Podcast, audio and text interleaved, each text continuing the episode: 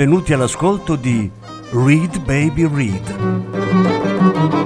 un programma di reading letterario radiofonico a cura di Franco Ventimiglia e Claudio Desser. Voce Franco Ventimiglia. Regia Claudio Desser.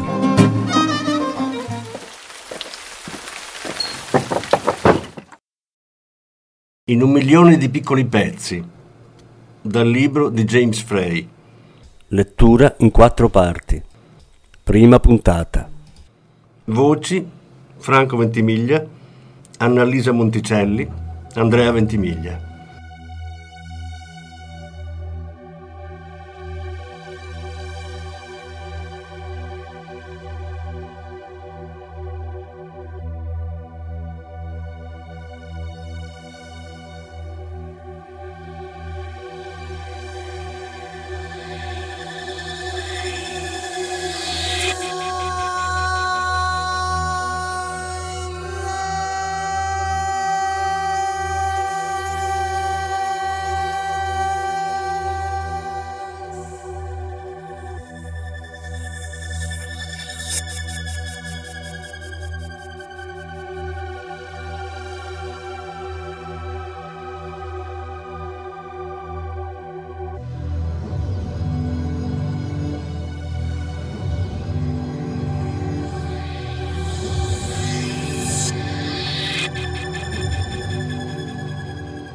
Mi sveglia il rumore sordo del motore di un aereo e la sensazione di qualcosa di caldo che mi gocciola lungo il mento.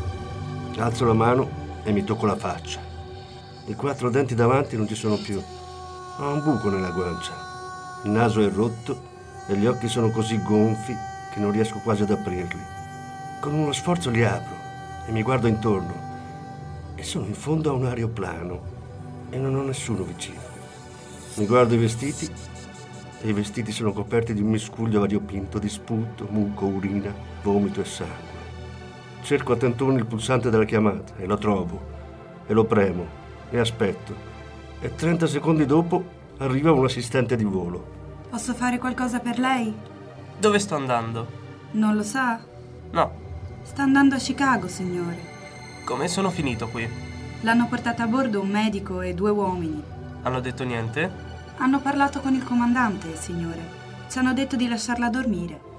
Tra quanto tempo atterriamo? Una ventina di minuti. Grazie.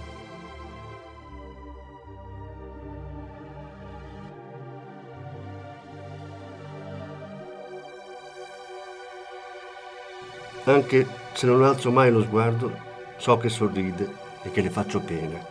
Non è il caso. Poco dopo tocchiamo terra mi guardo intorno per vedere se ho qualcosa con me, ma non c'è niente. Niente biglietto, niente bagagli, niente abiti, niente portafoglio. Resto seduto e aspetto e mi sforzo di capire che cosa è successo.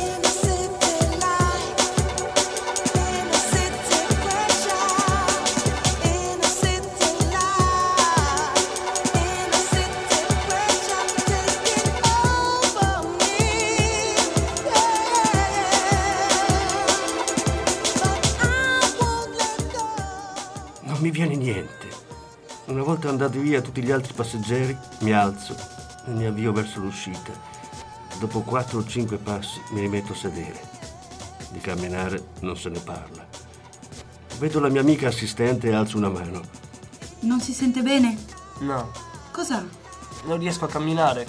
Se ce la fa ad arrivare alla porta, le faccio venire una sedia a rotelle. Quanto è lontana la porta? Non molto. Mi alzo, barcollo, mi rimetto a sedere, fisso il pavimento e respiro a fondo. Adesso starà meglio. Alzo gli occhi e sta sorridendo. Tenga. Mi porge la mano e io la prendo. Mi alzo e mi appoggio a lei e lei mi aiuta a percorrere il corridoio. Arriviamo alla porta. Torno subito. Le lascio la mano e mi siedo sul ponte d'acciaio del corridoio telescopico che connette l'aeroplano all'imbarco. Non vado da nessuna parte. Lei fa una risata e la guardo che si allontana e chiudo gli occhi. Mi fa male la testa, mi fa male la bocca, mi fanno male gli occhi, mi fanno male le mani, mi fanno male cose che non hanno nome. Mi massaggio lo stomaco. Sento che arriva. veloce, forte e bruciante. Impossibile fermarlo, solo chiudere gli occhi e lasciarlo passare. Viene e mi contrago per la puzza e il dolore. Non posso farci niente. Oh mio Dio. Apro gli occhi. Sto bene. Lasci che chiami un medico. Adesso sto bene. Mi faccio solo uscire di qui. Ce la fa a stare in piedi? Sì, ce la faccio. Mi alzo e mi scuoto i vestiti e mi frego le mani sul pavimento e mi siedo sulla carrozzella che mi ha portato. Lei va dietro e comincia a spingere. C'è qualcuno ad aspettarla? Spero proprio. Non lo sa. No, E se non c'è nessuno? è già successo. Troverò io la strada. Usciamo dal corridoio all'imbarco. Prima che mi sia possibile guardarmi intorno, mia madre e mio padre mi stanno davanti. Oh Gesù. Mamma, per favore. Dio mio, che cosa è successo? Mamma, non ho voglia di parlarne. Gesù Cristo, Jimmy, che diavolo è successo? Si china e cerca di abbracciarmi. La respingo. Andiamo via di qui, mamma. Mio padre fa il giro e si mette dietro la sedia. Cerco con lo sguardo l'assistente, ma è scomparsa. Dio la benedica. Stai bene, James? Guardo dritto davanti a me. No, papà, non sto bene. Comincio a spingere la carrozzella. Non hai bagaglio? Mia madre continua a piangere. No. Ci guardano. Ti serve a niente? Mi serve di andare fuori di qui, papà. Basta che mi porti via da questo cazzo di posto. Mi spingono fino alla macchina. Mi sistemo sul sedile posteriore e mi tolgo la camicia e mi sdraio. Mio padre mette in moto. Mia madre continua a piangere. Io mi addormento. Mi sveglio circa quattro ore dopo. La testa è lucida, ma balla tutto. Mi metto seduto e guardo dal finestrino. Ci siamo fermati in una stazione di servizio da qualche parte, nel Wisconsin. A terra non c'è neve, ma sento il freddo. Mio padre apre lo sportello dalla parte del conducente, si siede e chiude lo sportello. Rabbrividisco.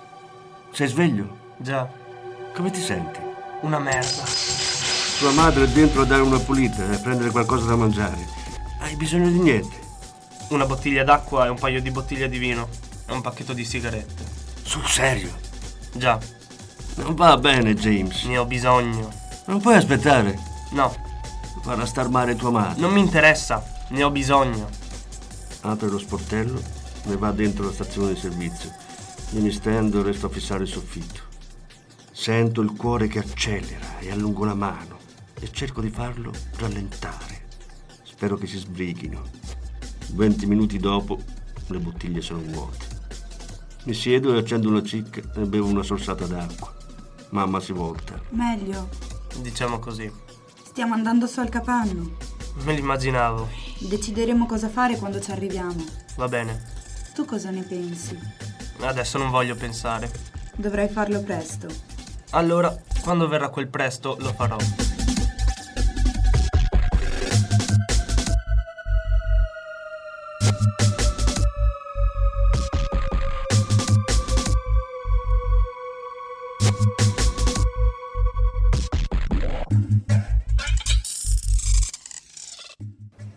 Puntiamo a nord, verso il capanno. Durante il viaggio vengo a sapere che i miei genitori, che risiedono a Tokyo, sono negli Stati Uniti da due settimane per affari. Alle 4 di notte hanno ricevuto una telefonata da un mio amico, che era con me in ospedale, e li ha rintracciati in un hotel del Michigan. Gli ha detto che ero caduto di faccia giù per una scala antincendio e che secondo lui era il caso che mi trovassero un po' di aiuto. Non sapeva che cosa mi fossi messo in corpo, ma sapeva che era un casino e sapeva che mi aveva preso male. Erano arrivati a Chicago durante la notte. Allora, che cos'era? Che cos'era cosa? Che cos'era quello che hai preso? Non lo so. Come fai a non saperlo? Non me lo ricordo. Che cosa ti ricordi? Pezzi e bocconi. Per esempio? Non mi ricordo. Continuiamo ad andare e dopo qualche minuto di silenzio duro arriviamo. Scendiamo dall'auto ed entriamo nella casa. Io faccio una doccia perché ne ho bisogno. Quando esco ci sono degli abiti puliti posati sul letto. Li infilo e vado in camera dei miei genitori. Sono svegli a bere caffè e a parlare, ma quando entro si zittiscono. Ciao. Mamma ricomincia a piangere e guarda da un'altra parte. Papà guarda me. Ti senti meglio? No, Dovresti dormire un po'. ci vado. Bene. Guardo mia madre. Lei non riesce a guardarmi. Respiro. Volevo. Guardo altrove. Volevo, sapete. Guardo altrove. Non ce la faccio a guardarli. Volevo solo ringraziarvi. per essere venuti a prendermi.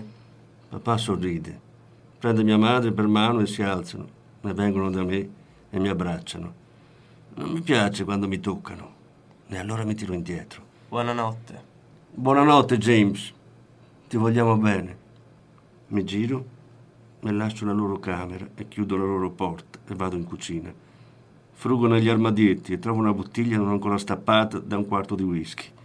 Il primo sorso mi riporta lo stomaco in bocca, ma dopo va tutto a posto. Vado in camera mia e bevo e fumo qualche sigaretta e penso a lei. Bevo e fumo e penso a lei. E a un certo punto tutto diventa nero e la memoria mi manca.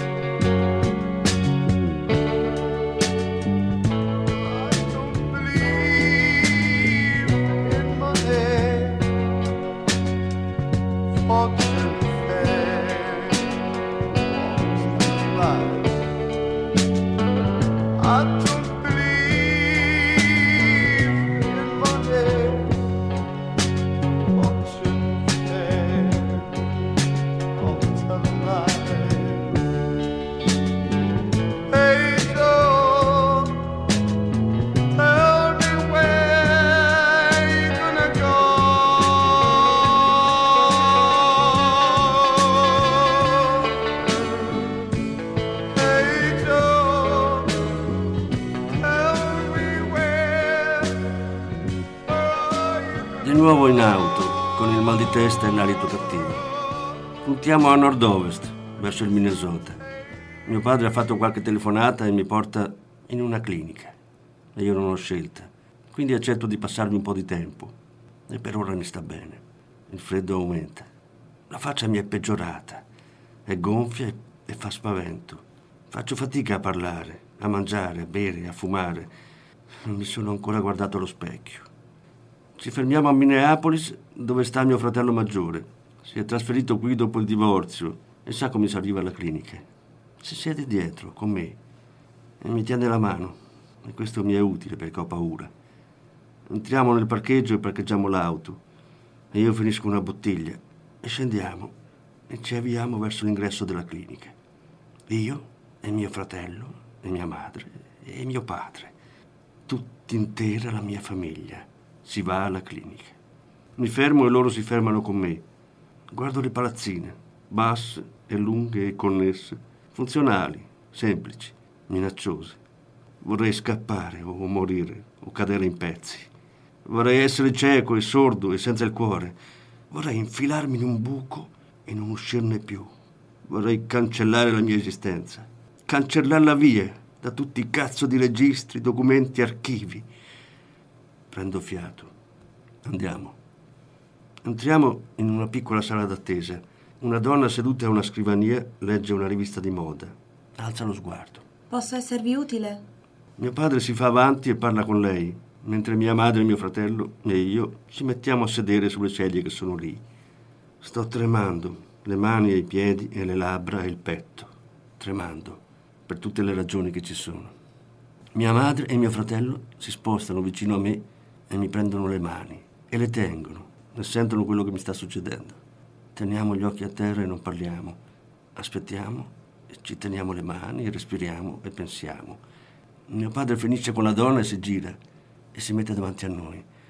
Ha un'aria contenta e la donna è al telefono. Lui si inginocchia. Ti ricoverano subito.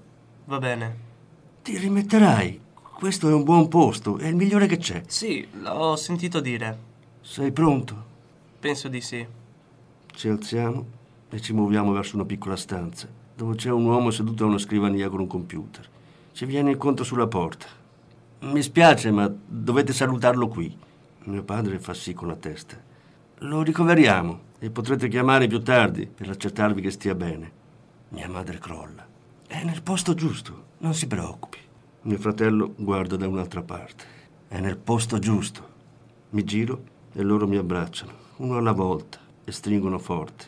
A stringere e abbracciare faccio quello che posso.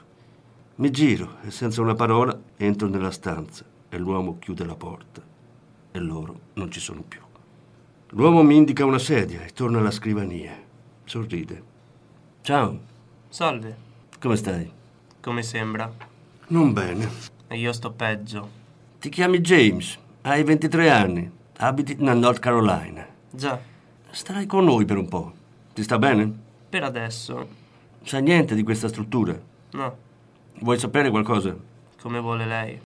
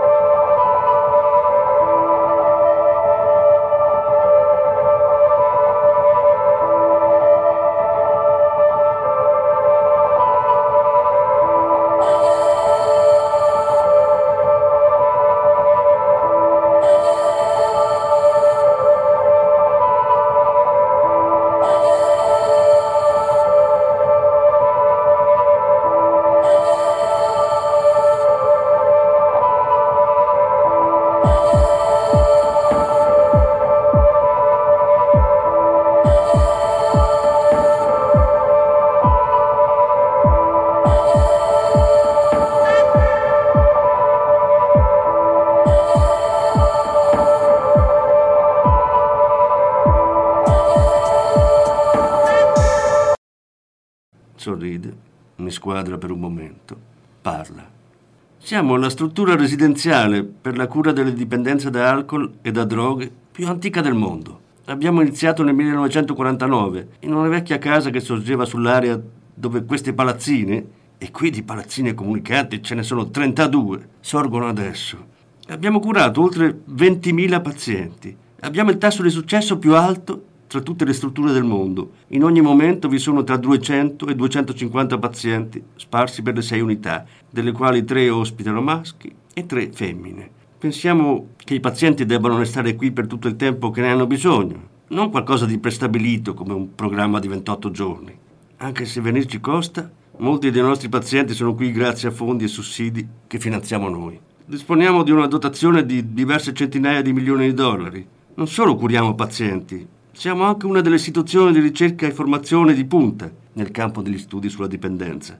Devi considerarti fortunato per essere qui e dovresti sentire l'emozione di cominciare un nuovo capitolo della tua vita. Fisso l'uomo, non parlo. Lui fissa me aspettando che dica qualcosa. C'è un momento di imbarazzo, sorride. Sei pronto a cominciare? Non sorrido. Certo. Si alza e io mi alzo e camminiamo lungo il corridoio. Lui parla e io no. Qui la porta è sempre aperta, per cui se vuoi puoi andartene. Non è consentito l'uso di sostanze e se vieni colto a usarne o a detenerne, ti rimandiamo a casa. Non sei autorizzato a dire altro che buongiorno e buonasera alle donne, a parte dottoresse, infermiere e membri del personale. Se infrangi questa regola, ti rimandiamo a casa. Ci sono altre regole, ma queste sono le uniche che hai bisogno di conoscere adesso. Passiamo da una porta ed entriamo nel reparto medicina. Ci sono piccole stanze, e medici e infermiere e una farmacia. Gli armadietti hanno grossi lucchetti di acciaio. Mi mostra una stanza. C'è un letto e un tavolino e una sedia e un armadio e una finestra. Tutto è bianco. Resto sulla porta e mi siedo sul letto. Tra qualche minuto verrà un'infermiera a parlare con te. Bene. Ti senti bene? No, mi sento di merda. Starai meglio. Sì, Fidati. sì. L'uomo esce e chiude la porta e sono solo. I piedi mi saltano, mi tocco la faccia, mi passo la lingua sulle gengive. Ho freddo e sento sempre più freddo. Sento qualcuno che grida. Si apre la porta e nella stanza entra un'infermiera. È vestita di bianco, tutta di bianco, e ha con sé un blocco di fogli. Si siede sulla sedia accanto al tavolino. Ciao James. Ciao, Devo farti qualche domanda. va bene, Devo anche prenderti la pressione e il polso. va bene. Che tipo di sostanze usi normalmente? Alcol. Tutti i giorni? Sì, A che ora cominci a bere? quando mi sveglio, Se lo segna. Quanto ogni giorno? quanto più posso. E cioè quanto?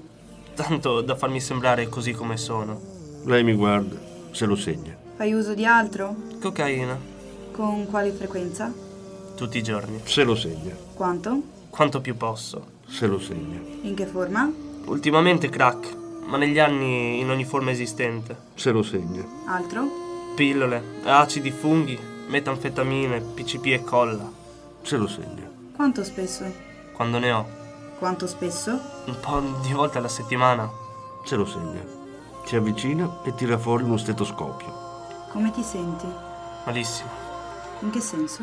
In tutti i sensi. Allunga la mano verso la mia camicia. Posso? Sì. Mi solleva la camicia e mi appoggio lo stetoscopio al petto. Ascolta, Un respiro profondo. ascolta. Bene, ancora. Mi abbassa la camicia e si allontana e se lo segna. Grazie. Sorride. Hai freddo? Sì. Ha uno strumento per misurare la pressione. Soffri di nausea? Sì. Me la avvolge al braccio e fa male. Quando è stata l'ultima volta che hai consumato? Pompa l'aria. Poco tempo fa. Che cosa e quanto? Ho bevuto una bottiglia di vodka. Che rapporto c'è con la tua dose quotidiana normale? Non c'è rapporto. Guarda il manicotto e le lancette che si muovono e se lo segna e slaccia il manicotto. Adesso vado via per un po', ma poi torno. Fisso la parete. Dobbiamo tenerti attentamente sotto osservazione e probabilmente avremo bisogno di somministrarti qualche farmaco disintossicante. Vedo un'ombra e penso che si muova ma non ne sono sicuro. Adesso stai bene, ma credo che comincerai a sentire delle cose.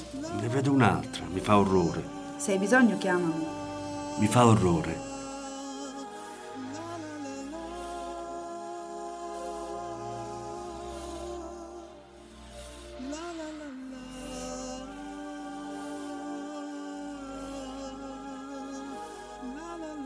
Si alza e sorride e rimette a posto la sedia e se ne va. Mi tolgo le scarpe, me ne infilo sotto la coperta e chiudo gli occhi e mi addormento. Mi sveglio e mi metto a tremare, mi raggomitolo e stringo i pugni. Il sudore mi scorre sul petto, le braccia, il dietro delle gambe. Mi brucia la faccia.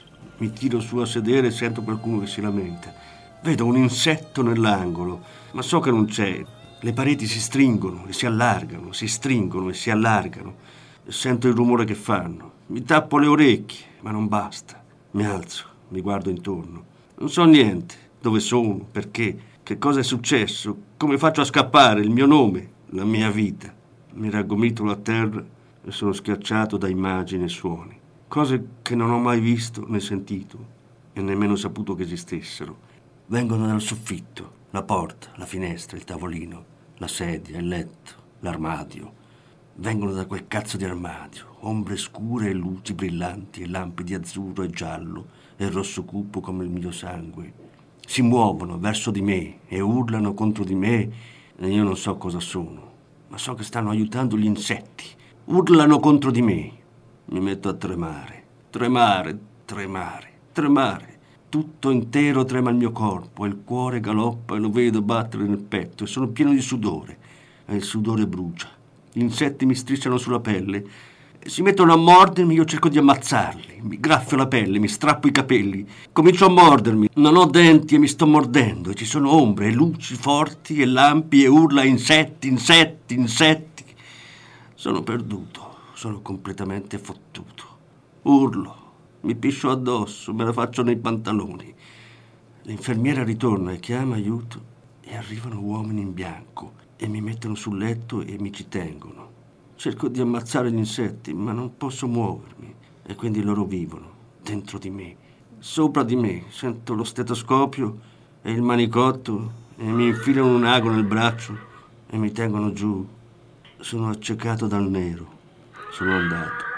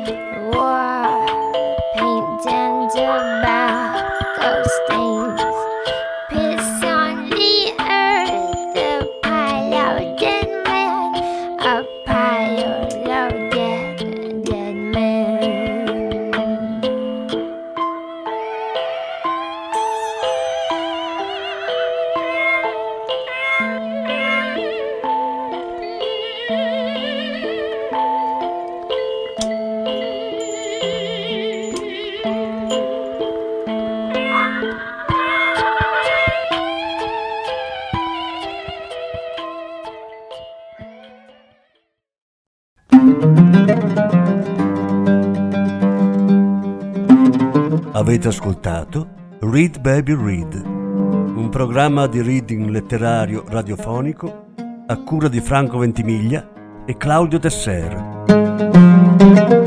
Grazie per l'ascolto, alla prossima settimana.